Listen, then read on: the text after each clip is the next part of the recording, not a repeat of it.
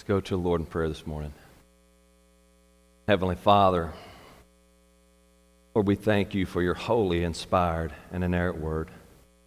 And Lord, as we open your word today and find the, the grounds for the vision that you have given this church, Lord, I pray that you would just ignite our hearts to pursue the God sized vision that you have set before us. To see change take place. To see not only our church transformed, but our community transformed by the power of the gospel. Father, set our hearts on fire today.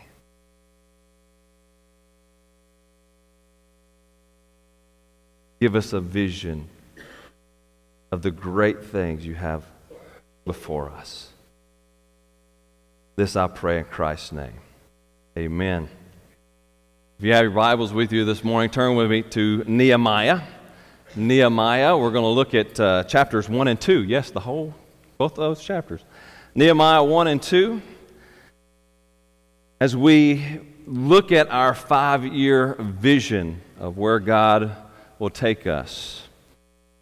William Carey was the father of modern, the modern missions movement, once said, Expect great things from God, attempt great things for God. Expect great things from God, attempt great things for God. And Carey uh, certainly lived out that statement. Carey, William Carey, had a vision, a God sized vision for missions. To attempt something that had not been done up to that point in, in history, at least in, in the modern era.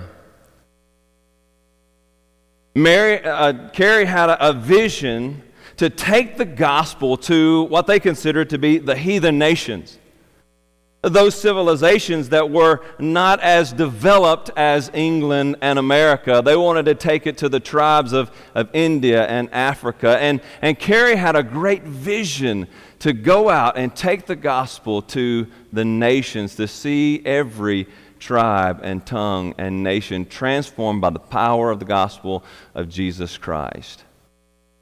And Carey w- took out and he moved, he and his family, to Burma, India and began to work with the people there.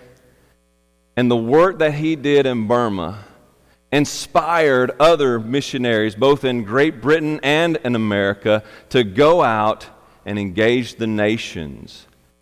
And what he did still affects missions that we accomplish even today. He expected great things from God and he attempted great things for God. Church, if we want to accomplish a God sized vision, we must expect great things from God and we must attempt great things for God. So, our mission for the next five years, just in a summary statement, is this. In the next five years, First Bastrop desires to see hundreds of families in our community and church transformed by the power of the gospel through the revitalization of our church and its ministries. We say that again. In the next five years, First Bastrop desires to see hundreds of families in our community and church transformed by the gospel through the revitalization of our church and its ministries. Now, in a moment, we're going to work through that more in detail. But before we get there, I want to, to dig into God's Word and kind of set the groundwork for the foundation for that vision, why it is important for us to have a God sized vision. So we're going to look at Nehemiah chapter 1 and 2, and we're going to see here five key steps to accomplishing a God sized vision. Five key steps to accomplishing a God sized vision. And then I'm going to lay out our vision for you, our, our full vision for the next five years and hopes that it will inflame our hearts, ignite our hearts to, to pursue what God has before us and to live out the mission to love God, love one another, and love our world. So, as we look then this morning uh, at our, our, our, our, steps to a God sized vision, uh, let me kind of lay the context here for you for a little bit. Nehemiah is taking place. This is uh, after the exile, so after Israel has been taken into exile by the Babylonians. Then Babylonia, the Babylonian Empire, was conquered by the Medo Persians and now the Medo Persians are in charge, and the king of the Medo Persian Empire has allowed some of the exiles of Israel to go back to Israel and begin to rebuild. And so Nehemiah, he is cupbearer to the king, and he finds out some information that is kind of disheartening, and he wants to do something about it. He sees the nation of Israel in distress and living in shame. And God gives him a God sized vision to change that. So we're going to look at that today. We're going to look at his God sized vision, which will give us the grounds for our God sized vision. So, five key steps to accomplishing a God sized vision. And we're going to work through it slow, uh, piece by piece instead of reading all two chapters at one time. But let's start by reading chapter 1. Look with me there, Nehemiah chapter 1. The word of the Lord to of the words of Nehemiah, the son of Hachaliah. Now it happened in the month of Chislev, in the twentieth year, as I was in Susa, the citadel, that Hanani, uh, one of my brothers, came with certain men from Judah. And I asked them concerning the Jews who escaped, who had survived the exile, and, conceal, and concerning Jerusalem. And they said to me, The remnant there in the province who had survived the exile is in great trouble and shame. The wall of Jerusalem is broken down, and, it, and its gates are destroyed by fire. As soon as I heard these words, I sat down and wept and mourned for days. And I continued fasting and praying before the God of heaven. And I said, O Lord God of heaven, the great and awesome God, who keeps covenant and steadfast love with those who love him and keep his commandments. Let your ear be attentive and your eyes open to hear the prayer of your servant that I now pray before you day and night for the people of Israel, your servants, confessing the sins of, of the people of Israel, which we have sinned against you. Even I and my father's house have sinned. We have acted very corruptly against you and have not kept the commandments, the statutes, and the rules that you commanded your servant Moses. Remember the word that you commanded your servant Moses, saying, If you are unfaithful, I will scatter you among the peoples. But if you return to me and keep my commandments and do them, though your outcasts are in the uttermost parts of heaven. From there I will gather them and bring them to the place that I have chosen to make my name dwell there.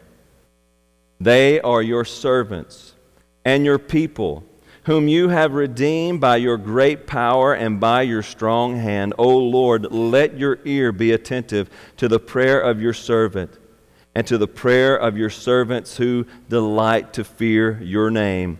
And give success to your servant today, and grant him mercy in the sight of this man. Now I was cupbearer to the king. Well, as Nehemiah finds out this, this, the, this message, he hears this message from Judah and from Jerusalem.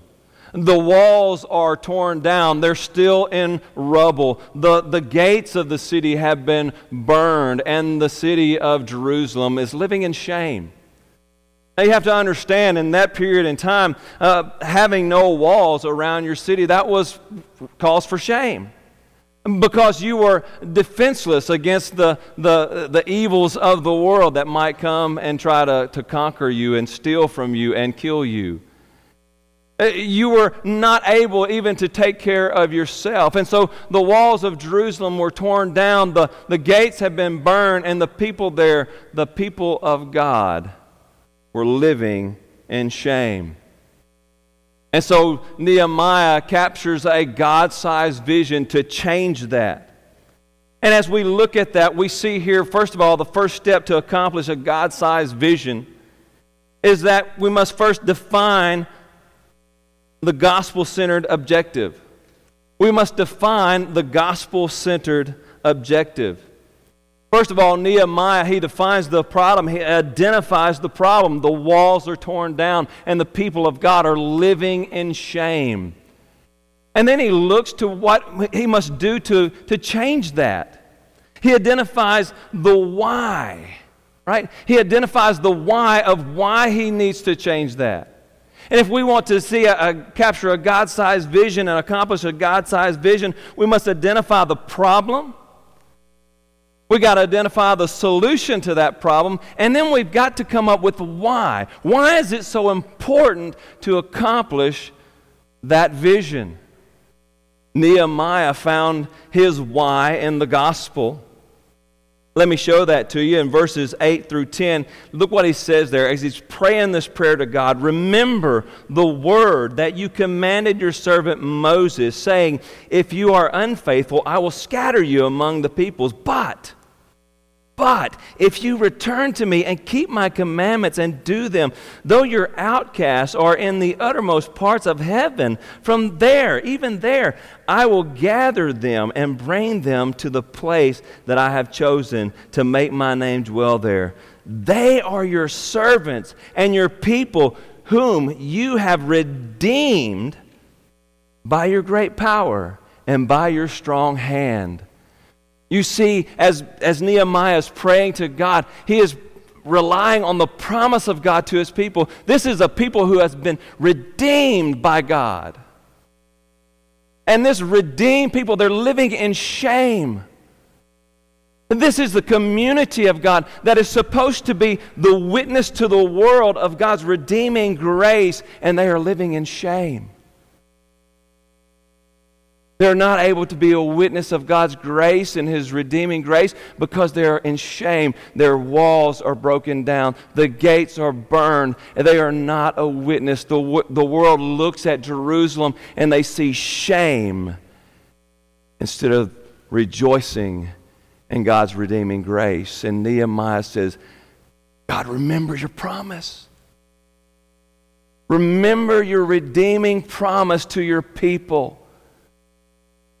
Let us be a new community, a revitalized community, to be the witness that you have made us to be in the world of your redeeming grace.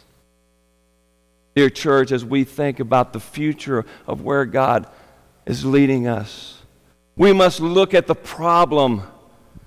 Our walls are torn down, our gates are burned. And we need to be revitalized.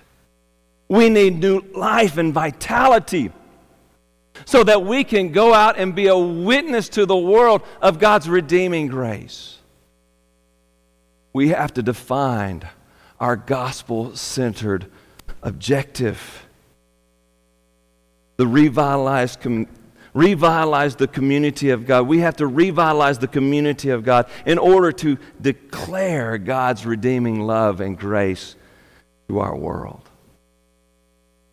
The second step to accomplishing a God sized vision is, of course, prayer. Pray for God's power. Pray for God's power. Nehemiah, that's the first place that he goes to, right?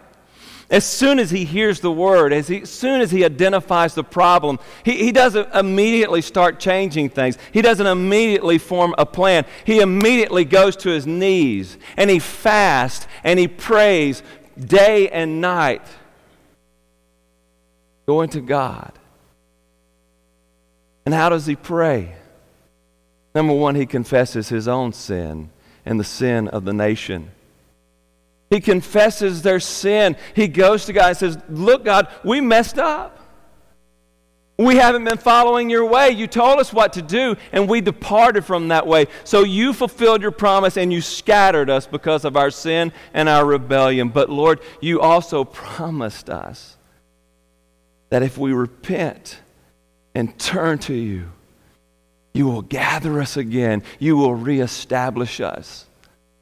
So he prays and he confesses their sin and then he appeals to God's promise. This is what you said. If we just turn to you and, and, trust in you, look what you said you would do. Lord, remember your promise. Dear friends, we've got to turn to God.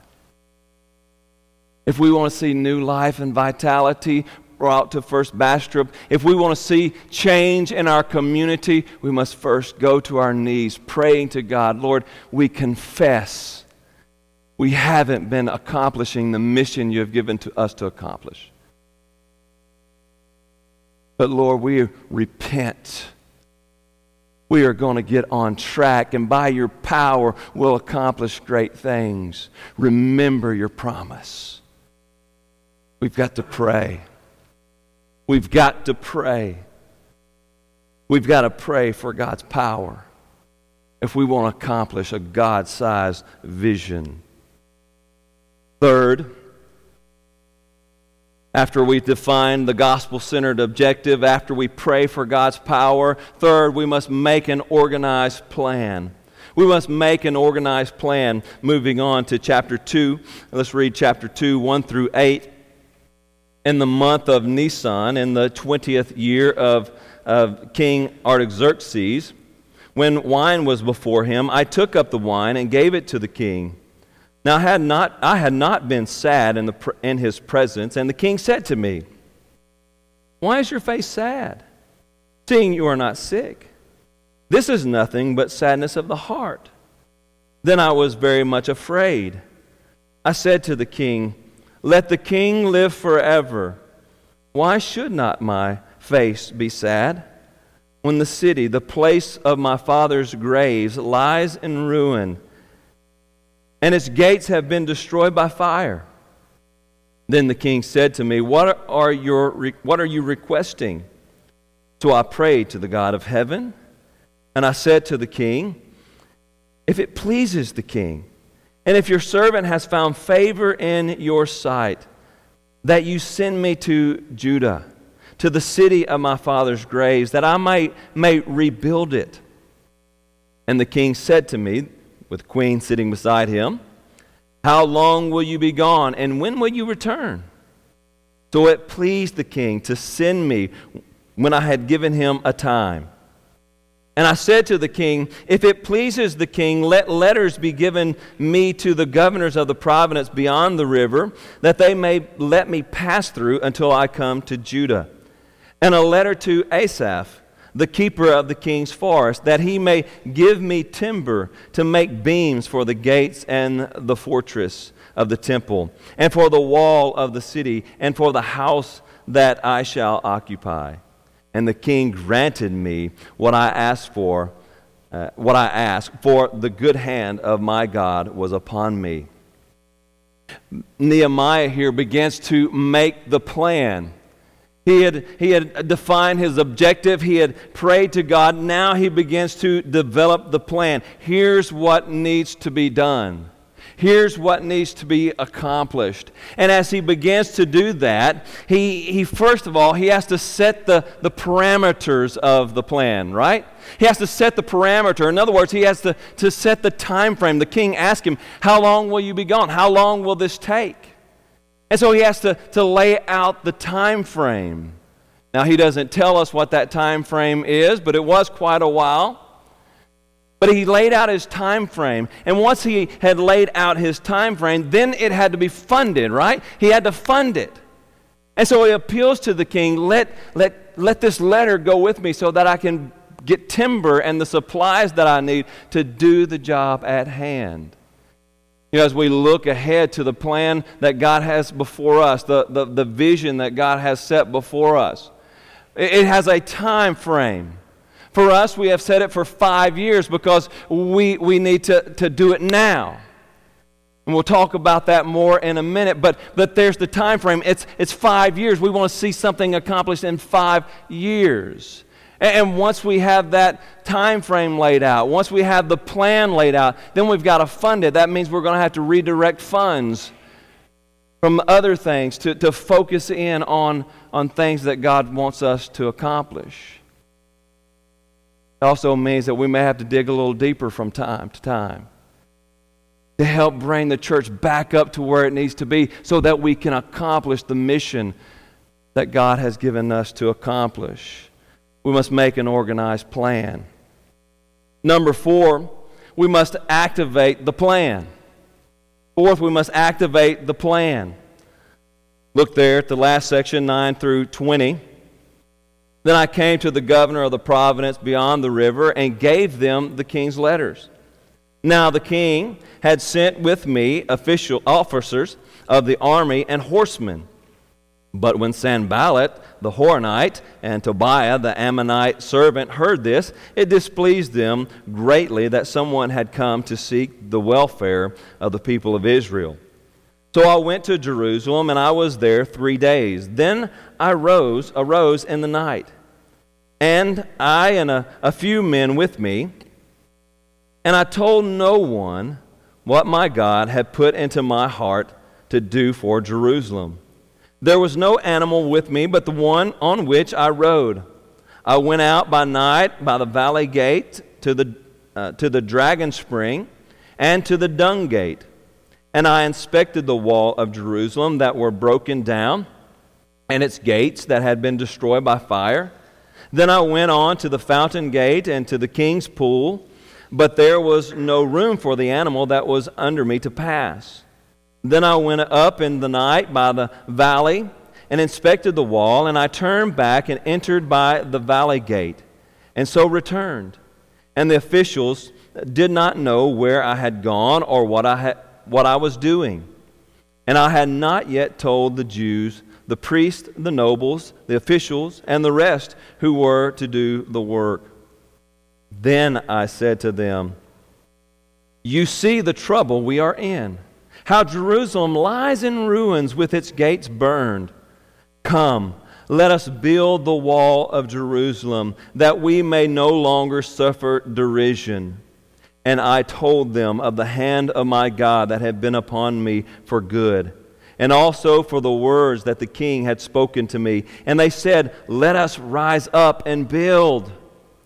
So they strengthened their hands for the good work. But when Sanballat the Horonite and Tobiah the Ammonite servant and Geshem the Arab heard of it, they jeered at us and despised us and said, What is this thing that you are doing? Are you rebelling against the king?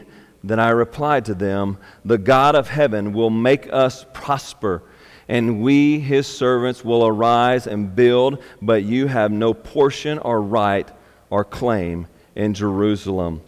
Here we see that Nehemiah, he activates the plan. He activates the plan. He first he goes out and he evaluates the situation. He couldn't evaluate the situation when he was uh, in Susa, but now he's in Jerusalem and he goes out and he evaluates the situation. He sees the, the, the, the situation with the walls, how bad they truly are.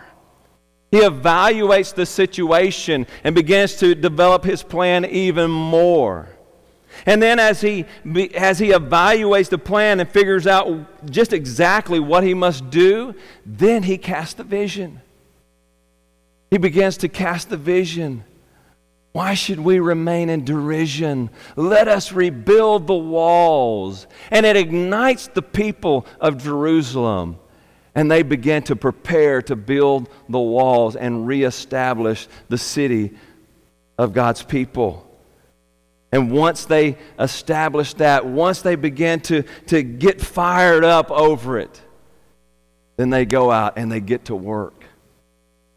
They go out and they get to work. They don't just sit around and, and, wait for it to happen, right? They go out, they get their hands dirty, they begin to rebuild the walls they activate the plan. So we define the, gospel centered objective. We pray for God's power. We make an organized plan. We activate the plan. And then, fifth, we must prepare for resistance. We must prepare for resistance. Just like uh, Tobiah and all of his buddies there, they resisted when God's people get busy about God's work, the world will resist.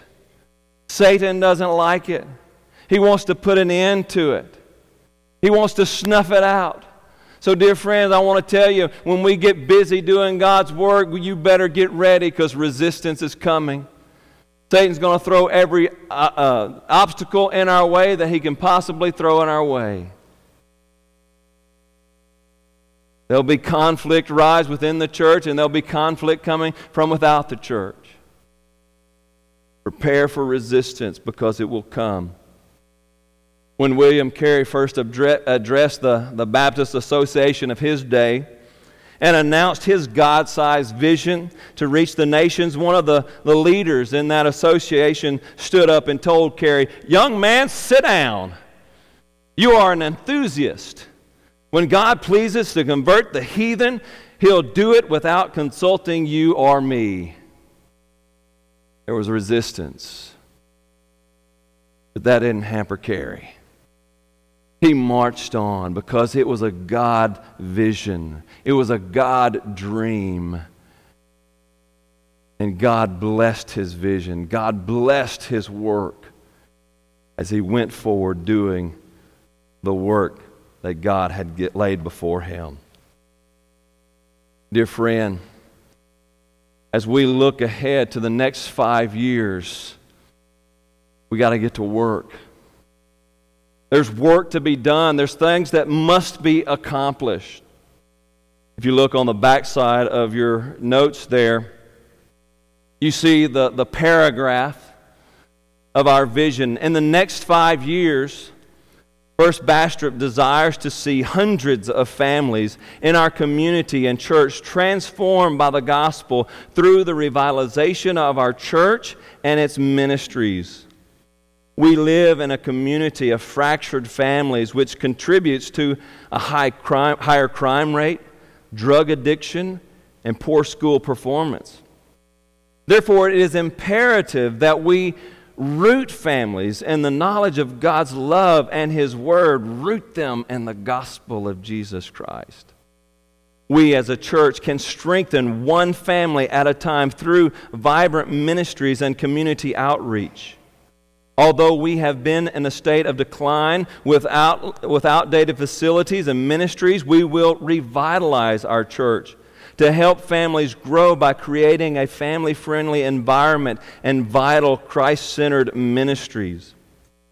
As a result, we will see First Bastrop grow to over 300 in average attendance and more than 20 life groups engaging our community in gospel centered service we will live out our mission to love God, love one another, and love our world through a spirit of service to God and others.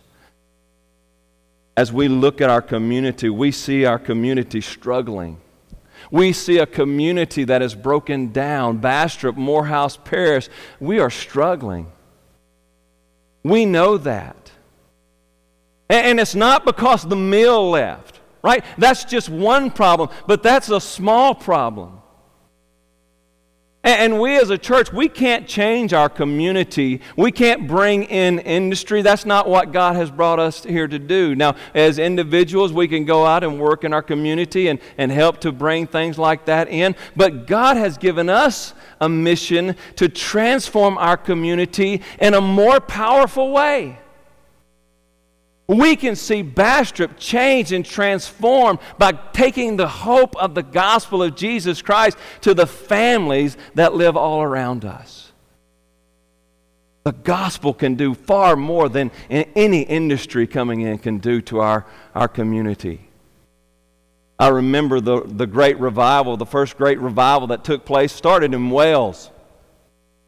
In Wales, during the time before the Great Revival, Wales was just, I mean, it, it, was a heathen place. I mean, it was just, it was terrible.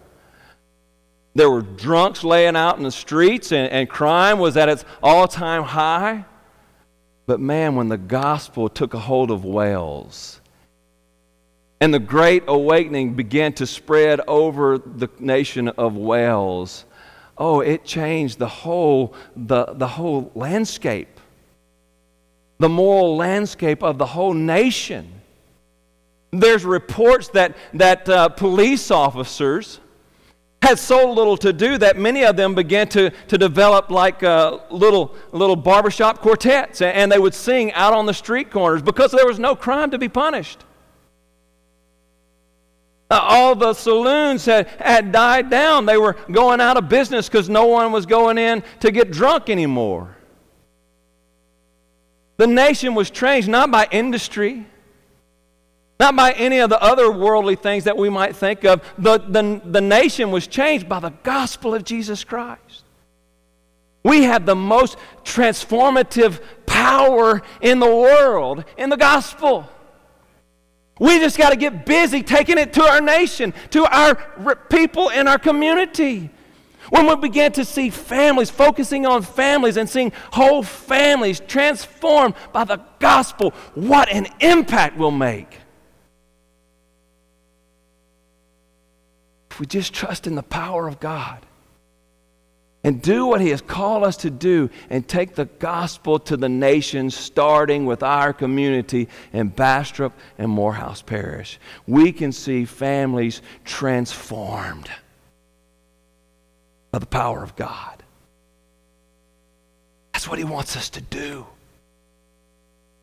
We got to break out of these walls and we got to get out in the community. We got to uh, affect families, transform families through the power of the gospel of Jesus Christ. But I'm going to tell you, church, if we're going to do that, it's going to require us to change some things here at home first.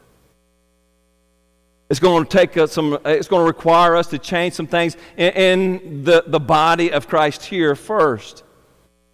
We've got to see new life and vitality, a revitalization of our church and, and her ministries here at home. When we look at our, our look at First Bastrop and think about First Bastrop, First Bastrop has a, a long history here in Bastrop in Morehouse Parish. We've been, uh, we've been a light of the gospel in Morehouse Parish for over 160 years. This is actually our third building. It started in a little wood building somewhere, I don't even know where. And of course, many of you remember, or some of you remember, the, the old building off on, uh, what's that, South Jefferson? Uh, and, and then we moved here. And, God has blessed First Bastrop over the years. And, and, and, some of you remember First Bastrop at, at its highest point, right? You've seen it grow. You remember 300 and 400 in attendance. But over the course of the last decade, even more than the last decade, First Bastrop has been in a state of decline. See the chart here? You can see on the chart. Now, I know you can't read the numbers, uh, their numbers are too small, but you can see the lines of the chart right? Back in 19 or 2001, this is going from 2001 to 2018, so a little over a decade here. From 2001, we were running about 300. Then there was a spike up in 2002 to 350. But then after that, what happens? Steady decline. Oh, there was a year or two that it had its spikes, but, but the whole trajectory over the last decade has been decline. We've been slinking deeper and deeper and lower and lower and lower. And I want to tell you, church, here's the problem. If, we, if all things remain the same, if all things remain the same, if we continue to the trajectory that we have been on for the last decade, and the next decade, we will no longer be here. This building will be empty. No more. The light of First Bastrop will be extinguished. I don't want to see that happen. I want to turn that line around. I want to turn that trajectory around. I want us to go back up. I want us to see great days again. But it's going to require us to make some changes, and changes hurt. They always hurt. I don't like change. You don't like change. Nobody likes change. And when we begin to change things around, uh, we don't like it. But, dear friend, if we don't change, the end is death. The end is the light of First Bastrop and, and Morehouse Parish is extinguished and we are no more. I don't want that to be our legacy. That we were the ones who let First Bastrop light go out. We're going to change things. That means we've got to update some things. We've got to update some things in our facilities. We've got to bring some things around. I mean, we've got some lovely facilities here, but uh, let's be honest, we've become comfortable with many of the things here. Oh, this is home to us. We don't see so many of the things that first time guests, when they come here, they notice. Like signage that is 50 years out of date. Like uh, carpet that's completely stained up in the upstairs room, and some of it even a threadbare and carpet. We don't notice that because we love the place. But when new families come in, they see that and they say, this place, these people don't really love God. If they really love God, then they would take care of God's house. We got to make some changes. We got to make and build an atmosphere here where, where young families want to come and, and, and invest and, and grow their, their children, raise their children here. We got to make some changes. We got to look at our ministries across the board, and we've already been doing this. We've already been updating many of our ministries, and we're continuing that. We're continuing to revamp our ministries to make them vital and Christ centered. We've got to continue that work. And as we begin to revitalize our church and all of its ministries, what are we going to see? We're going to see God do wonderful things. As we begin to, to take the focus off of us and begin to go out into our community and, and minister to our community and actively engage the families of our community in family centered and family focused outreach we're going to see God do wonderful things. We're going to see baptisms grow. Oh, I hope to see the day that we never empty the baptism, the baptistry.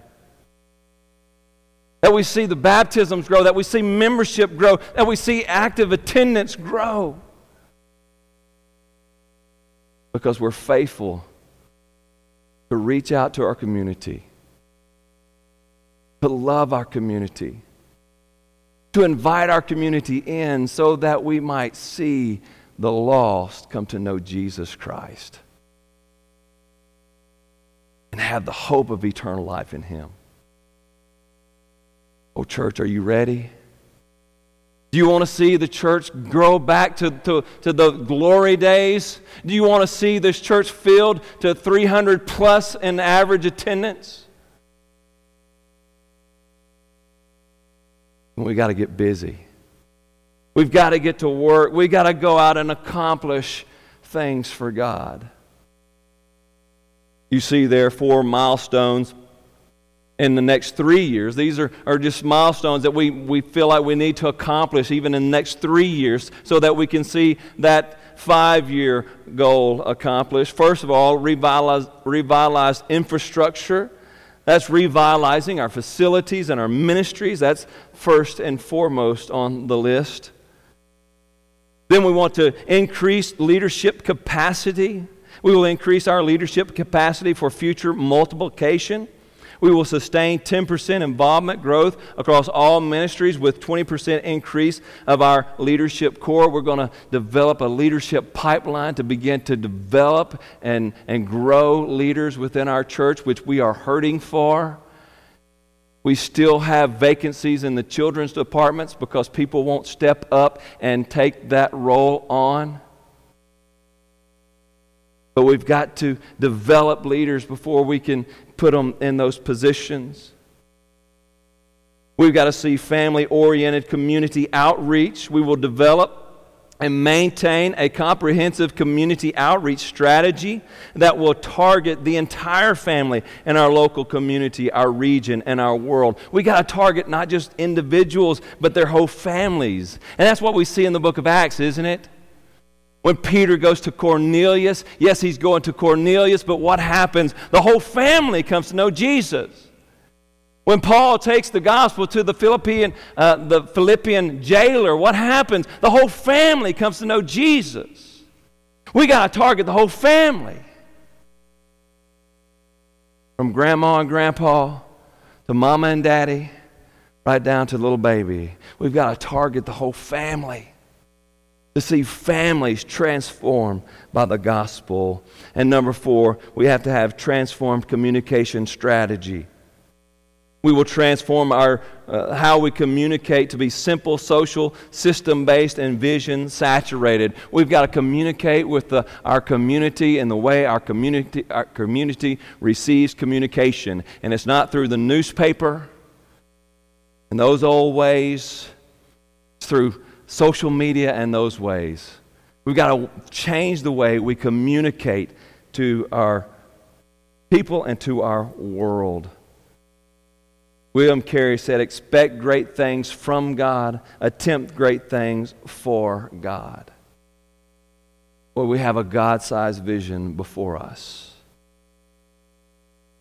Changing that trajectory from decline to be on the incline to see God accomplish great things in First Bastrop. In the next five years, First Bastrop desires to see hundreds of families in our community and church transformed by the gospel through the revitalization of our church and its ministries. Dear friends, it's time to get to work. Are you committed? Are you committed to the work before us? If you are committed, then begin by praying that God would bless the efforts of this church and that we would see this vision that He has given us come to fruition. Pray, pray, pray. And then commit to the church. Commit your time. Commit to just being here. You know, uh, Thom Rainer uh, kind of figured this out, did the, the work on this and figured this out. But uh, 20 years ago, an active church member was considered, uh, someone who was considered to be an active church member was someone who came to church three times a week. Today, is someone who attends church three times a month. That's an active church member. Do you understand that, that if you have average attendance of, of 200, if you have an average attendance of 200 and half of those who come, the active church members, decide to uh, only come to church three times a month instead of four times a month, that drops your attendance by 12%. You go from 200 to 175 you know, in the time that I've been here, we have dropped from 165, 170 down to 120. And a lot of that's because our active church members decided to come three times a month instead of four times a month. If we just have our church members become dedicated to being here, if you'll just be here, it can have a, a, a great effect on what we're trying to do here. What does it do when, when people come into our church and, and they look at all the empty pews here? When we have a, a congregation that has, we're, we're 400, 350, 400 in membership, but yet we only have 120 sitting here. Some Sundays, it's barely over 100. Be here. Just be here. Quit coming occasionally. Four times a month. Five on, on, on Sunday, on months that have five Sundays. Make it a point to be here. I don't know how you missed because I missed one week and I felt lost all week because I wasn't with my family. Be here. Show up. When you're not here, it hurts us. Commit your time to being here and engaging the church and the ministries of the church. And then commit your resources. Commit your resources, whatever resources you have, whether it be money, whether it be your time, whether it be, be vehicles, whatever, whatever it may be. Commit your resources. God gave you those resources. Use them for His glory, use them for His mission. Commit your resources. Church, be committed. Get to work. Let's do what God has set before us to do. Let's expect great things for God. Let us attempt great things for God. Now, I know today is a different message. It's all about vision because the church needs to be set on fire. But maybe you are here today and you don't know Jesus. I don't want you to go away from here not having an opportunity to, to know Him and hear the gospel. Maybe you came here today and, and you're looking at the world and you, you're suffering and, and you need hope in the world. You came looking for hope. Dear friend, you can know the transforming power of Jesus Christ if you trust in Him today. Christ came to this world, God's Son stepped out of heaven and he came to this world and he lived life for you. An absolute obedience to the Father's will. And though he did nothing wrong, he went to Calvary's cross and he died on Calvary's cross for your disobedience and your rebellion. He received the punishment in your place so that you might have life in him. And, dear friend, if you trust in Jesus today, He will change your life. He will absolutely transform your life. And He will give you eternal life in His kingdom if you'll only trust Him today. That's all there is to it. There's nothing to do but to trust in Jesus.